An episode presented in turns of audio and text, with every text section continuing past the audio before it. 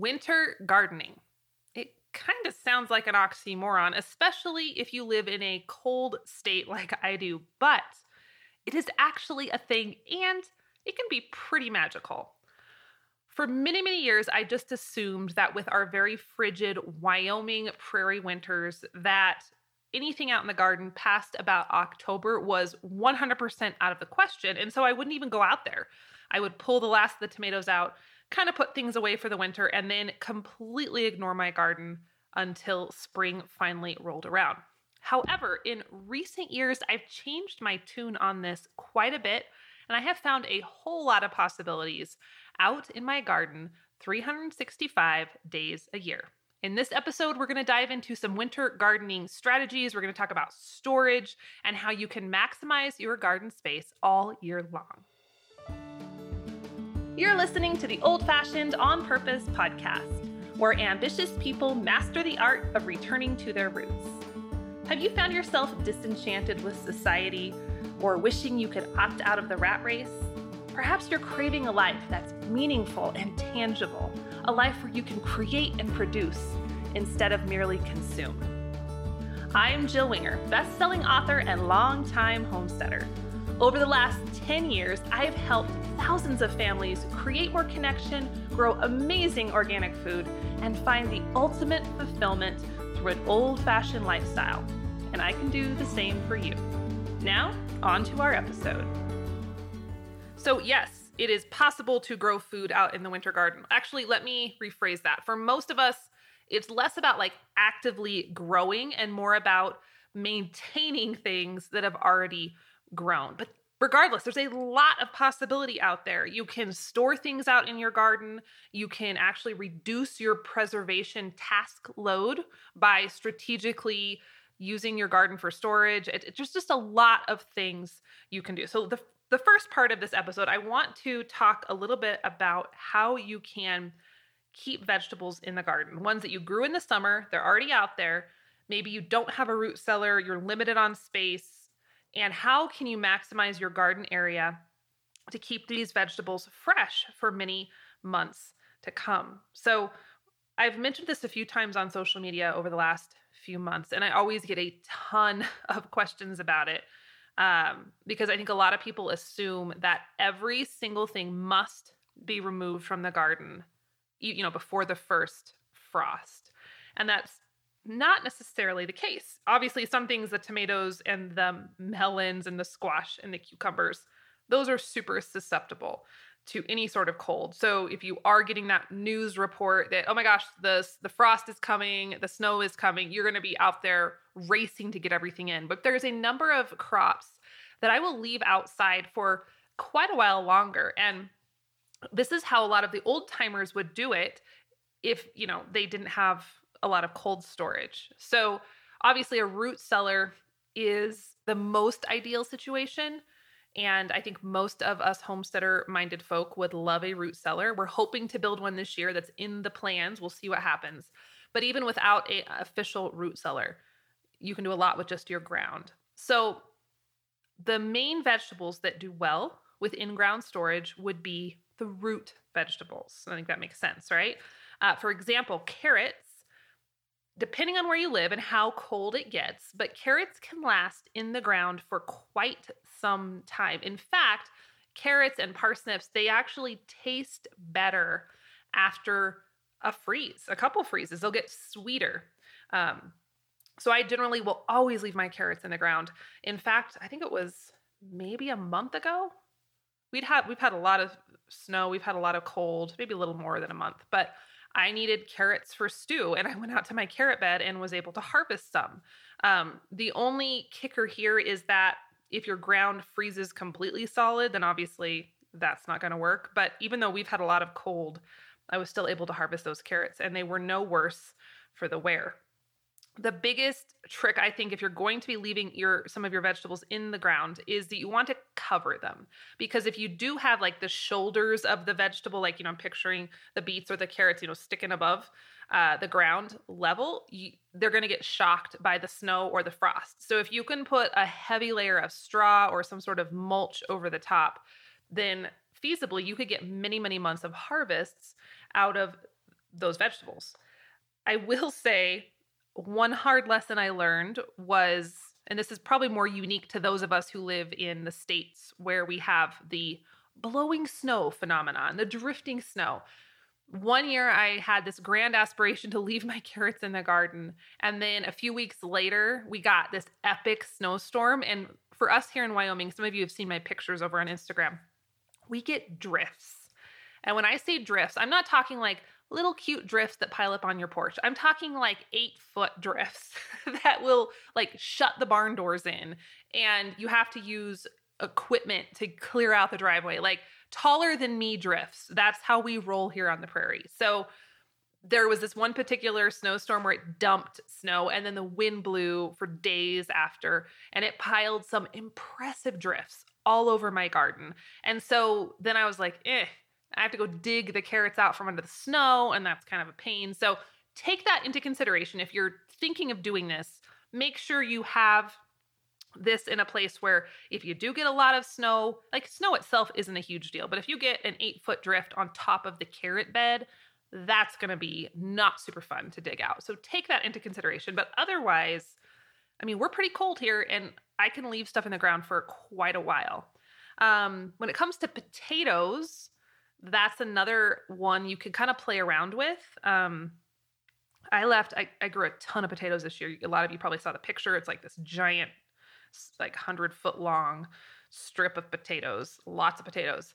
And I could not physically get them out of the ground before we froze. Like I did not have the time. I was booking it to get my tomatoes out of the garden because those are like there there is no compromise with tomatoes. Once they freeze, you're toast. So I was getting the tomatoes and the cucumbers. The potatoes, like it was triage, man. They had to stay in till later. And we got some pretty cold weather, a bunch of snow. And a few weeks later, I went out and 95% of the potatoes were perfectly fine. The only ones that didn't fare well were the ones that had been exposed. So you know how sometimes potato plants like the potatoes will peek up above the ground if you don't mound them adequately that happened a little bit. And on those potatoes, they were damaged and they got squishy. And some of them maybe even weren't like mushy right away, but I could tell just by squeezing them that they were not going to last well in storage. So I made sure to pull all those out. They were kind of discolored where they froze. But other than that, they did great. And I think that's an awesome option in your garden. You know, maybe if you have an in ground garden, you can dig a hole couple feet down, put your potatoes in layers and then cover them up with uh, a board and then maybe a couple hay bales on top. Um, we have a neighbor who did that last year. She doesn't have a root cellar. She doesn't have a lot of room in her house. And so she did that with her potato crop. And she said she was able to harvest or not harvest them, use them for months well into the winter and had no problem. So, just to get your creative juices flowing, there's a lot you can do with storage in the garden. It doesn't have to necessarily be completely stripped naked, you know, in October or whenever you end, you end your growing season. You can play around with this. Even those of you who live in ridiculous climates like I do, we have some options. You know, one of the stories that I always think about when I talk about winter gardening is in the book, I think it's The Winter Harvest. No, sorry, Four Season Harvest by Eliot Coleman. You've heard me talk about him before. I love his books. But I think he's telling this story in that book of he's traveling to Europe uh, with some friends to look at gardening stuff. And they went into this garden and it was the dead of winter. And they were talking to the gardener and said something like, oh, it's, you know, something about the garden being done for the year, the garden being over. And the guy was like, no, it's, it's not over. Like, look at, look at the garden. There's still so much here. Um, I might be telling the story wrong, but you get the gist. But when Eliot said he was going into the garden and examining, and you start to look closer, there's a lot more life to be had, even when it's very cold outside. So this is more. This episode is more of it, the goal is to get you thinking outside the box, to get you examining what you could do with your climate because there's so many variables here. What can you do to expand the season and expand your possibilities? Um, okay, the other thing to do in the winter if maybe you're not growing as much or you want to kind of get your garden to do double duty is if you have chickens this is a great time to stick them in the garden. And we have had Lisa Steele on that episode not too long ago. We talked all about chickens in the garden strategies, but we have a fence around our garden and we really built the fence to keep the chickens out and the dogs out during the summer. But once most of the crops are done and you know my carrots are underground and such, I think it's a great time to turn the chickens loose. And so we had a batch of meat birds this fall, and I hate keeping meat birds in the chicken coop because they're stinky and they're messy. And they were the happiest meat birds you ever saw going out into the garden. And so we just put a little bit of food in a pan of water out there so they have some supplemental food. And they went nuts. And people tell me all the time, oh, meat birds, these Cornish cross, excuse me, Cornish, tongue twister, Cornish cross.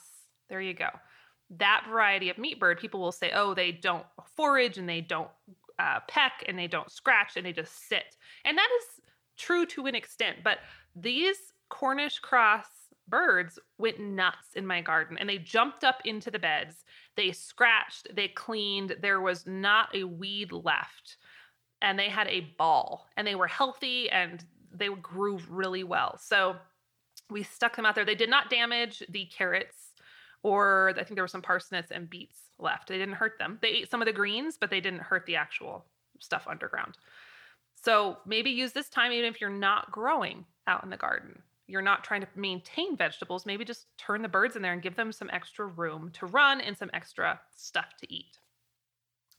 Okay, as far as growing goes, and I kind of hinted at this in the beginning of this episode and also in the previous episode where we talked about fall gardening the key to to winter growing even if you have season extenders like a greenhouse or a cold frame or low tunnels it's not so much about actively growing. Like you're not going to see these plants grow by leaps and bounds like we do in the summer. This is more about getting growth on the plants and then being able to maintain them and i kind of think of it as like a giant refrigerator and I love this because when we're thinking about vegetables that spoil quickly, like our lettuces and our spinach, you know, you buy those at the store and you have a few days before they're gross and slimy. And I mean, how many bags of store bought greens have you thrown away? Like, I'm embarrassed to even think about that. You, you have the best intentions in the world, you bring them home, and then it's like, whoops, that, that happened fast. Anyway, this is like a giant refrigerator of greens that aren't going to go bad. And you could grow everything you'd want for winter salads and it's fresh. It's there for the taking. So the key though is to get it growing, get it mature while it's warm, and then we're just going to do whatever it takes to protect it during the colder months.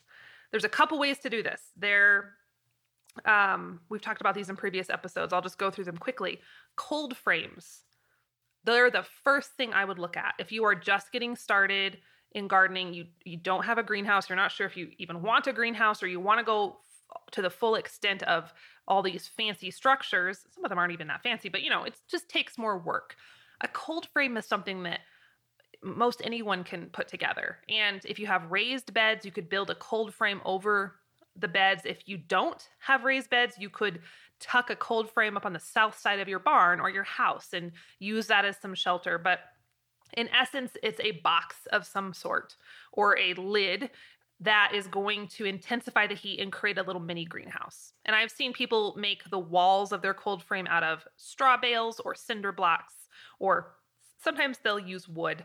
The most important part is you just want it to be tipped up a, a little bit of an angle towards the south.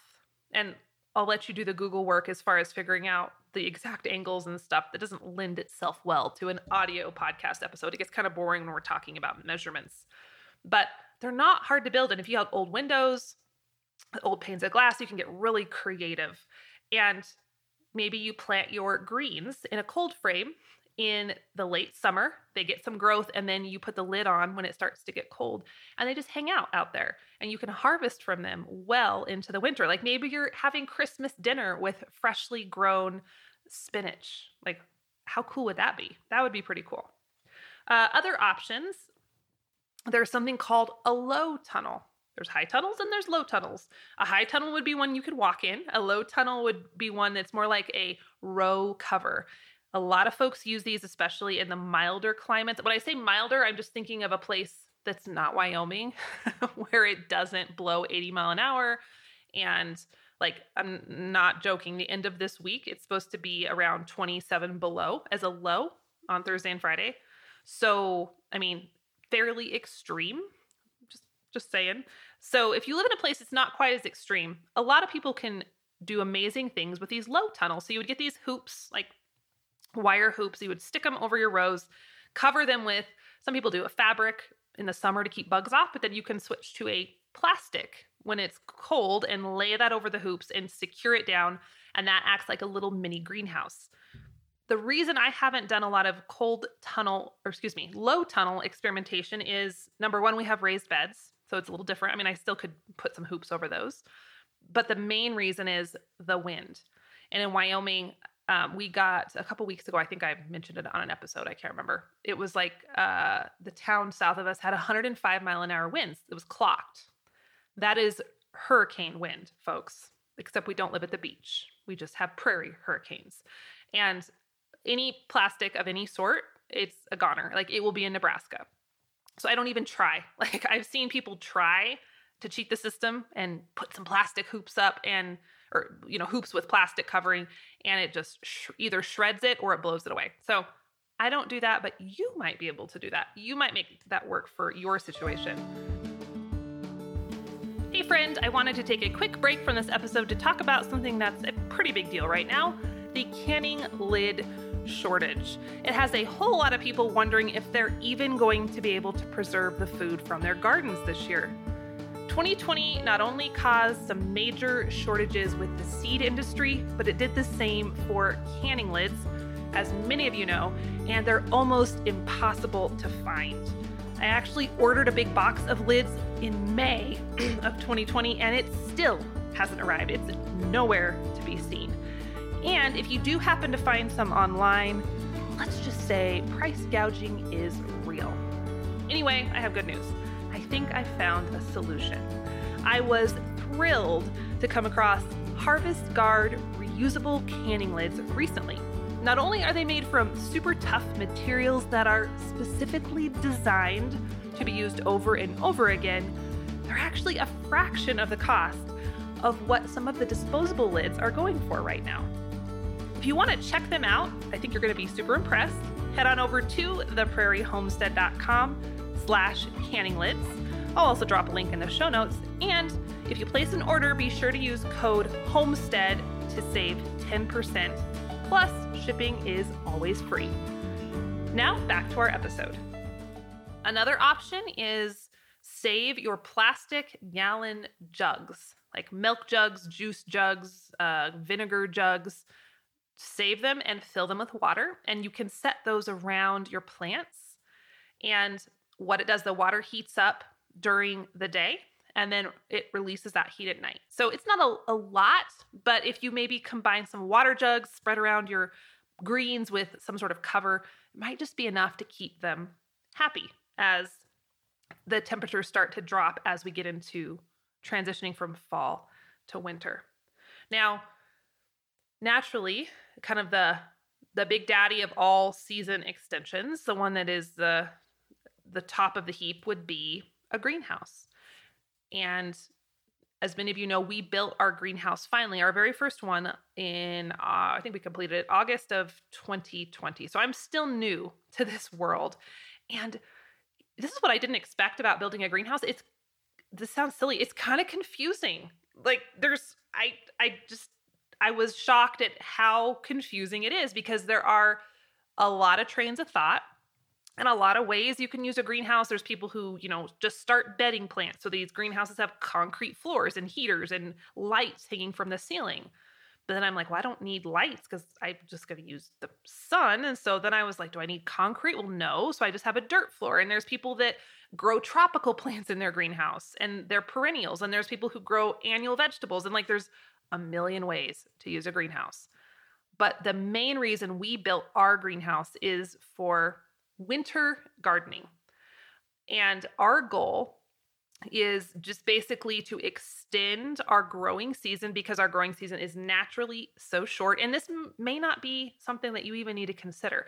If you live in a mild climate where, you know, you can grow stuff all throughout November, December, January, February, and it does okay because it's not that cold. Maybe you maybe get a little snow every once in a while, but it's not that bad. Like, yeah, absolutely. You probably get away without using a greenhouse. But for us, even the hardiest vegetables are going to really struggle when it's 20 below, right?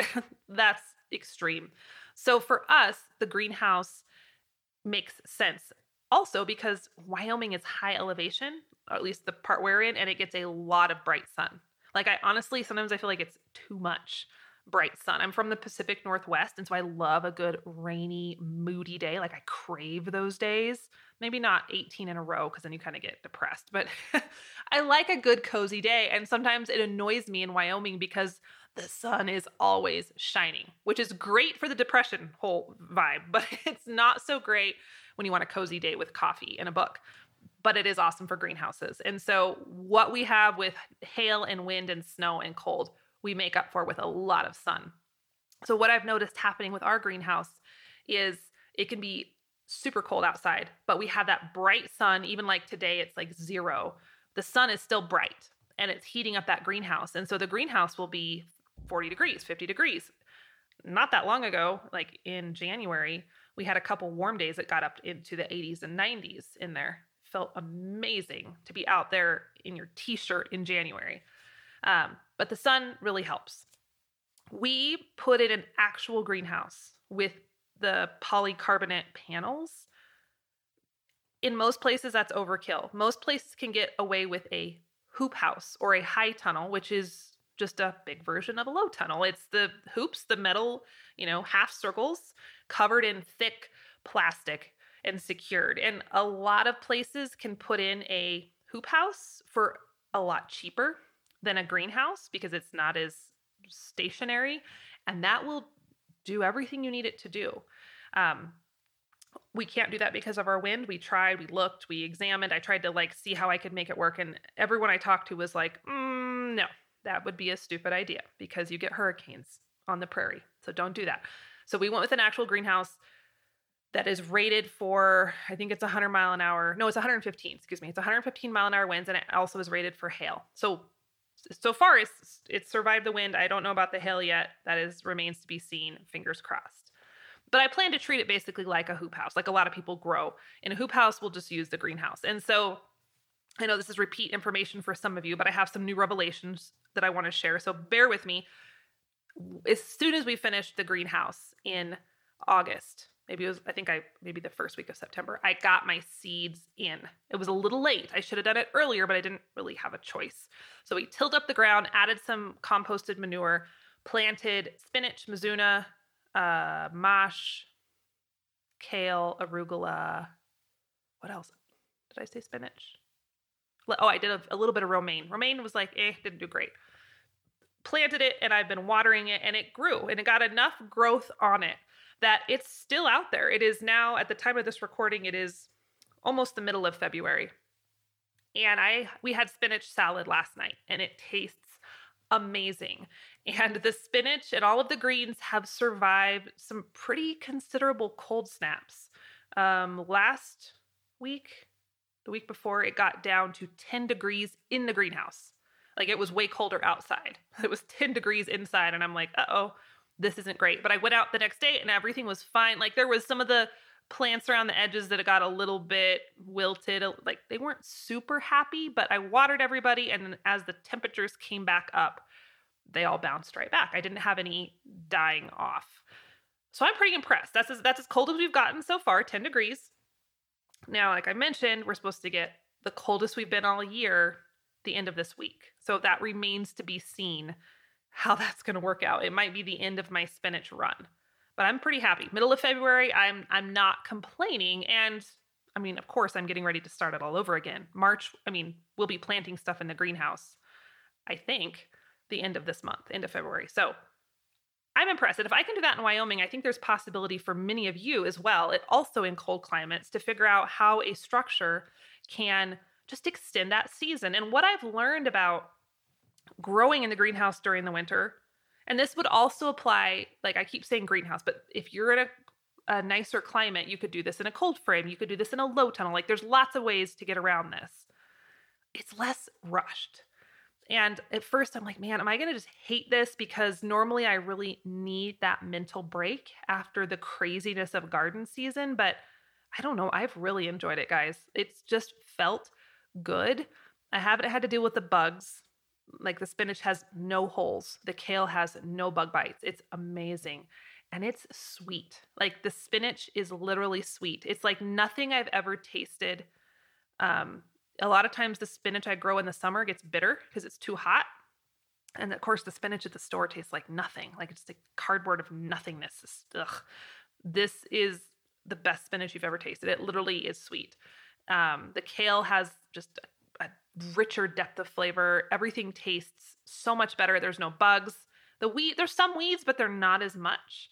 And beyond just the watering, we don't have a hydrant in the greenhouse yet that'll happen next summer. But so I'm dragging a hose from my old, my other garden all the way up to the greenhouse. It's a little bit of a pain, but it's not horrible. And that's really all I've had to do. And I'm sold. Like I I'm sold because I don't have to worry about, you know, glutting on the greens in the summer. And it's already so hard to grow them in the summer. And I'm like, you know what? I'm just gonna skip them in the summer and let them be a winter food. So I am definitely a believer on the whole winter gardening, extending the season. I don't know. I'm a fan. And also, I wanted to share this with you. I have a YouTube video coming out, but well, by the time you hear this episode, the video will be live. It'll be up. So you can go check it out. Last week, we had a chance, it was very last minute, to go over to Alliance, Nebraska and visit Greenhouse in the Snow. And some of you may have heard of him. He's kind of a legend. His name is Russ Finch. He's 89 years old and when he, I think he, when he retired from his regular job like a long time ago, 35 years ago, he started this hobby greenhouse and he attached it to his home and he uses geothermal to heat it. And I was really interested in this because Christian and I are exploring geothermal heat for our above ground greenhouse. And so Mr. Finch has a greenhouse that's set down in the ground a little ways. It's still partially above ground and he heats it completely with geothermal. But the thing that's so crazy about this, and I've heard this rumor, there's a guy in Nebraska who and he's growing oranges in Nebraska. And I'm like, there's got, I mean, oh, are you sure? Like, I think you might be confused. Are you sure you don't mean by Nebraska, you don't mean like Florida? Because I'm just not sure I believe you. So I was kind of like skeptical. And I'm like, well, maybe he has like, heaters in there and he's using a ton of propane to heat his greenhouse. I mean, sure, then you could grow oranges, you could grow anything you wanted. But anyway, I heard there was this tour happening. So we got on the tour, dropped school. I dropped my work day, um, got in the car and drove over to Alliance, Nebraska. It's about two and a half hours away from us. The climate is very similar prairie, cold, windy, the whole nine yards. And sure enough, Mr. Finch, he gave us a tour. He was incredible, answered so many questions. You can see that on the YouTube video. He grows 13 different types of citrus pomegranates, grapes, figs, all kinds of tropical flowers.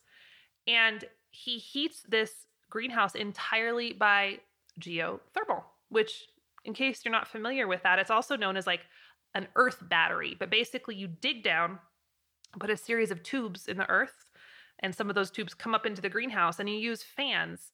And the temperature of the earth, when you go down enough, you know, go down far enough, it is steady. So in the winter, you know, you're going to have that 50 ish degree air that's going to be always 50 degrees. And it's just blowing that air up into the greenhouse. So you're able to maintain a higher temperature just with the temperature of the earth. And in the summer, it works the same way.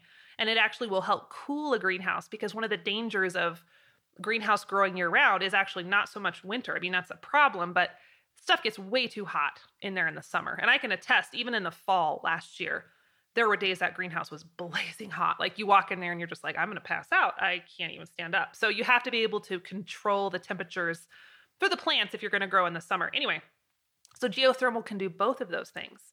So Mr. Finch has perfected this system and he now sells kits all over the United States for people who want to mimic his design. But it was fascinating and it was inspiring. And I think the biggest takeaway for me from that visit was just how much is possible if we're willing to think outside the box. And this is honestly this is my takeaway for this whole episode because I just looked down and we're we're nearing our time when I usually try to let you guys go, so I just don't talk your ear off. But the the biggest takeaway for me in that trip on that tour and in homesteading in general is push on what you think is possible. Be willing to push outside of the box. And so often we don't question things. We don't question what we've been told. And we just think this is the way it is. And I think that lesson is something Homestead has really driven home for me over the years.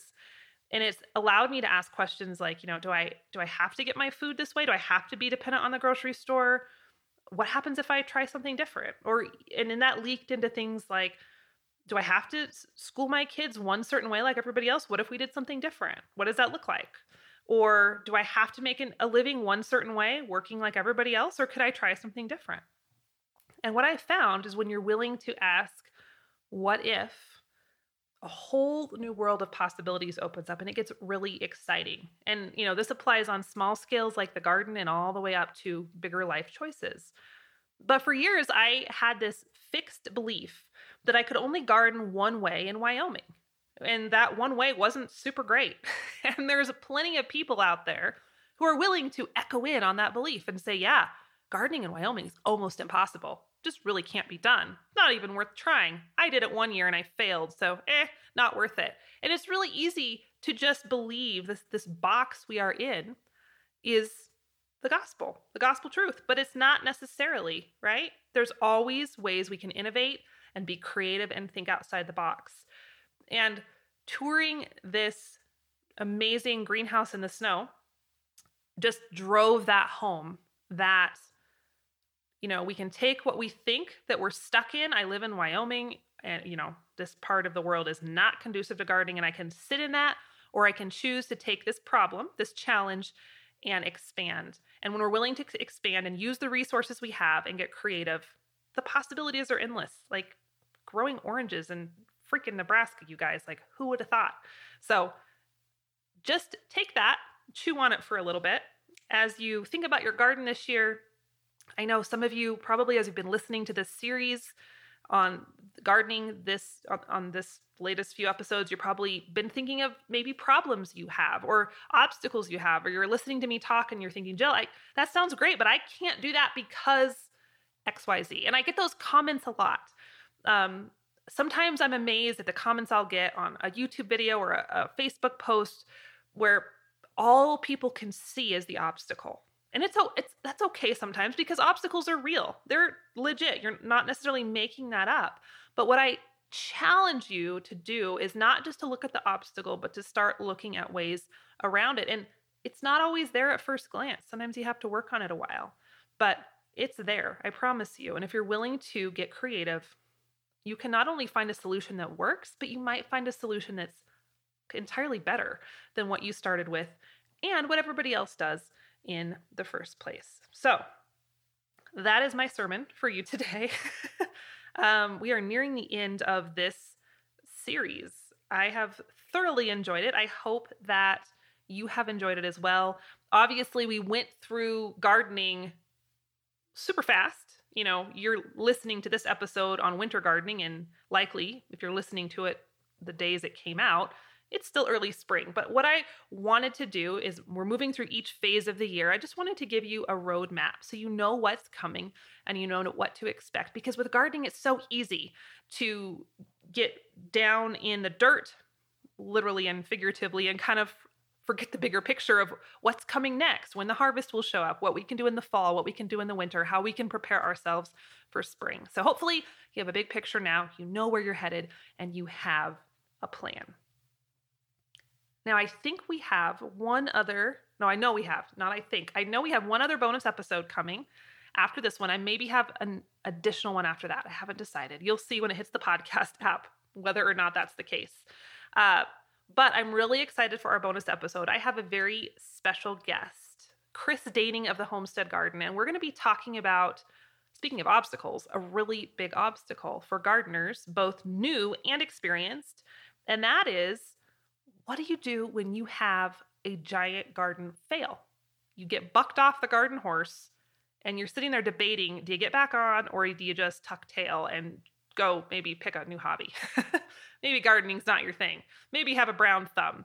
Maybe I don't want to try this again. Maybe this isn't worth my time. If you've ever had any of those thoughts cross your mind, I know I have more than once, you're going to love the episode coming up next. We're going to dive deep into this topic. And I think you're going to like some of the strategies we have for you to deal with it. So stay tuned for that. In the meantime, if you want to stay in touch with me, you can do it over on Instagram at the Prairie Homestead, or if social media is something you are moving away from at the moment, you can keep up with me over on email. If you go to theprairiehomestead.com slash layout, all one word, I will send you my free how to design your dream homestead little PDF thingy. Plus, you'll get on my newsletter list where you can keep up with all the new videos I'm creating, the stuff. Sometimes I give things away. We have coupon codes, all that good stuff. I only email about once a week, so it's not going to overwhelm you, but it's a good way to stay in touch. And that's it. That's all I have for you today. And we'll chat again on the next episode. So thanks for listening, friends, and happy homesteading.